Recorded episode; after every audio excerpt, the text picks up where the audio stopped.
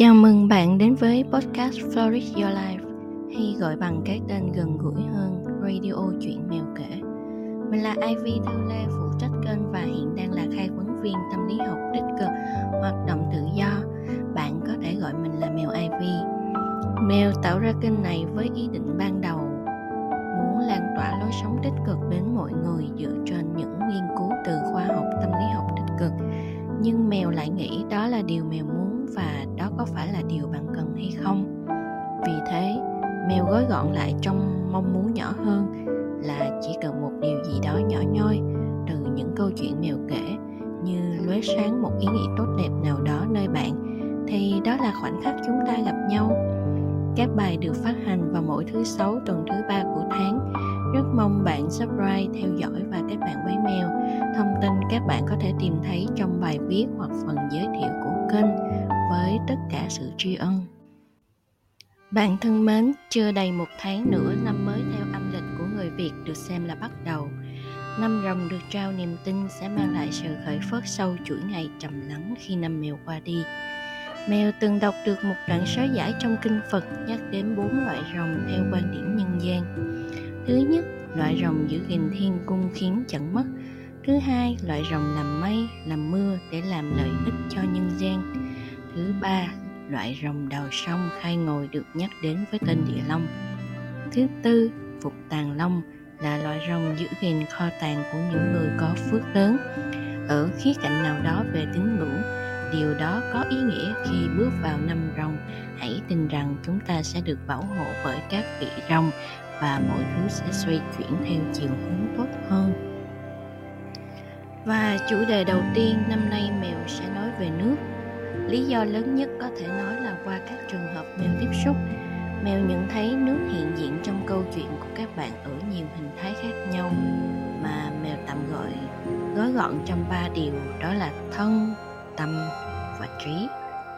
Đầu tiên, như bạn đã biết, nước bao phủ 71% bề mặt trái đất, và cũng như cơ thể chúng ta, nước chiếm trung bình 60-70% trong cơ thể.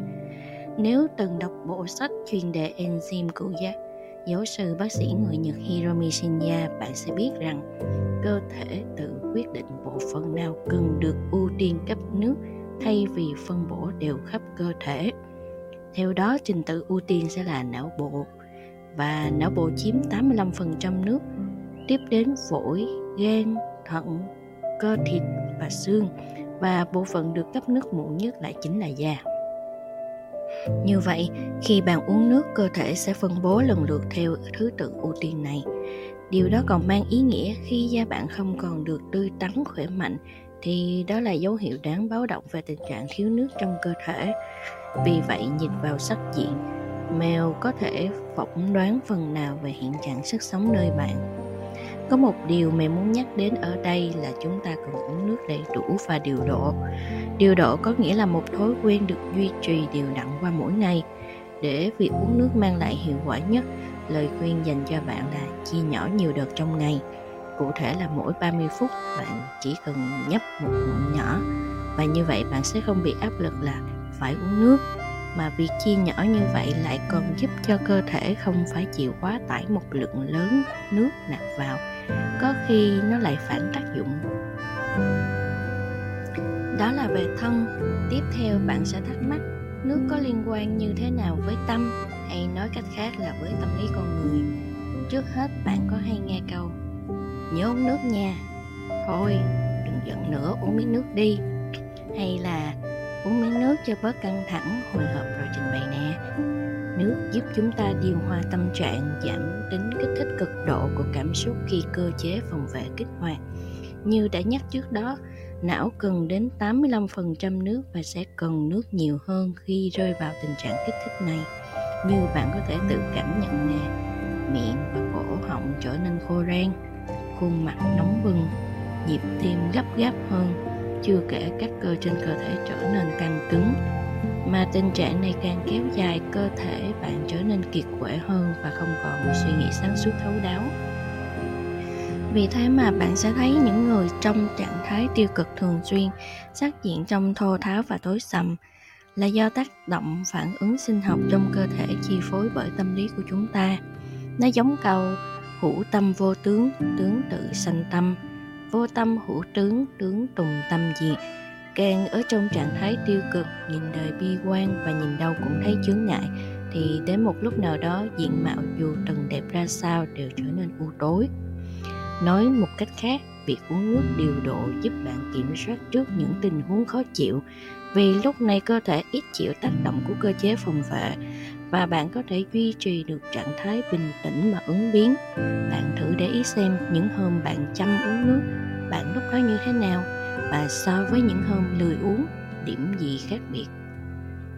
Lại có câu vững vàng như núi và uyển chuyển như sông. Lão Tử muốn nhắc hậu sinh chúng ta về cách sống ở đời.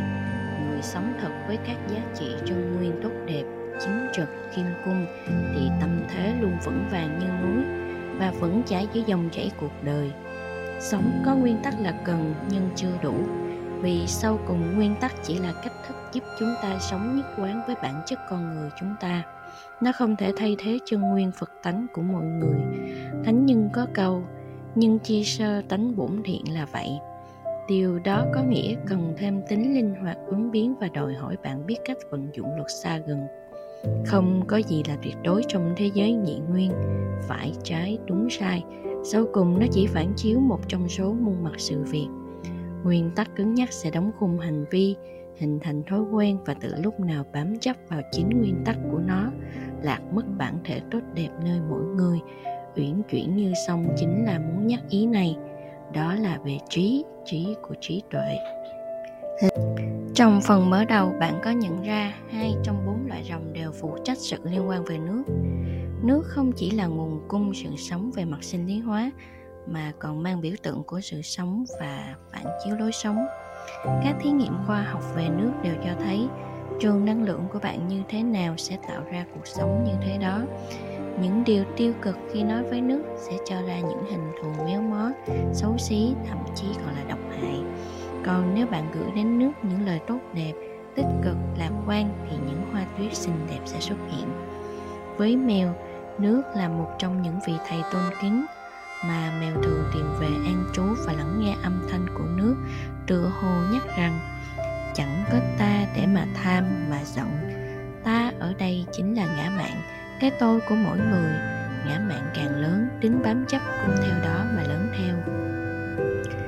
Tóm lại là nước rất quan trọng, không chỉ cho cơ thể mà còn cả việc giữ trạng thái tâm thần ổn định. Vì vậy bạn cần uống nước đầy đủ như mèo gợi ý trước đó nè. Chưa kể nước còn là hình ảnh gợi ý về cách sống linh hoạt, thích ứng, nhưng cũng đòi hỏi sự vận dụng luật xa gần như thế nào. Tranh thủ những ngày cuối năm của Tết ta, hòa cùng bầu không khí những ngày này, hãy thả lòng mình vào dòng chảy cuộc sống và quán chiếu cuộc đời qua 2 câu hỏi sau. Chúng ta đã học được gì trong năm qua? Những dự định và mong cầu trong năm tiếp theo là gì? Ví như tâm bạn là mặt hồ, dù lựa chọn hay dự định tiếp theo của bạn là gì, hãy chắc chắn rằng bạn sẽ thả vào đó viên đá tích cực để có thể lan tỏa khắp mặt hồ cuộc đời.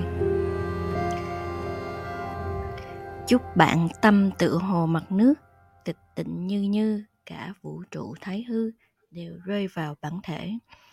Cảm ơn bạn đã lắng nghe và hẹn bạn kỳ tiếp theo, phát hành vào thứ 6 tuần thứ 3 của tháng 2, nhằm ngày 23 tháng 2 năm 2024. Ngoài ra, nếu điều gì mèo có thể giúp các bạn, hay bạn cần một ai đó để chia sẻ, bạn có thể liên hệ với mèo theo thông tin trong bài đăng nhé. Chào tạm biệt.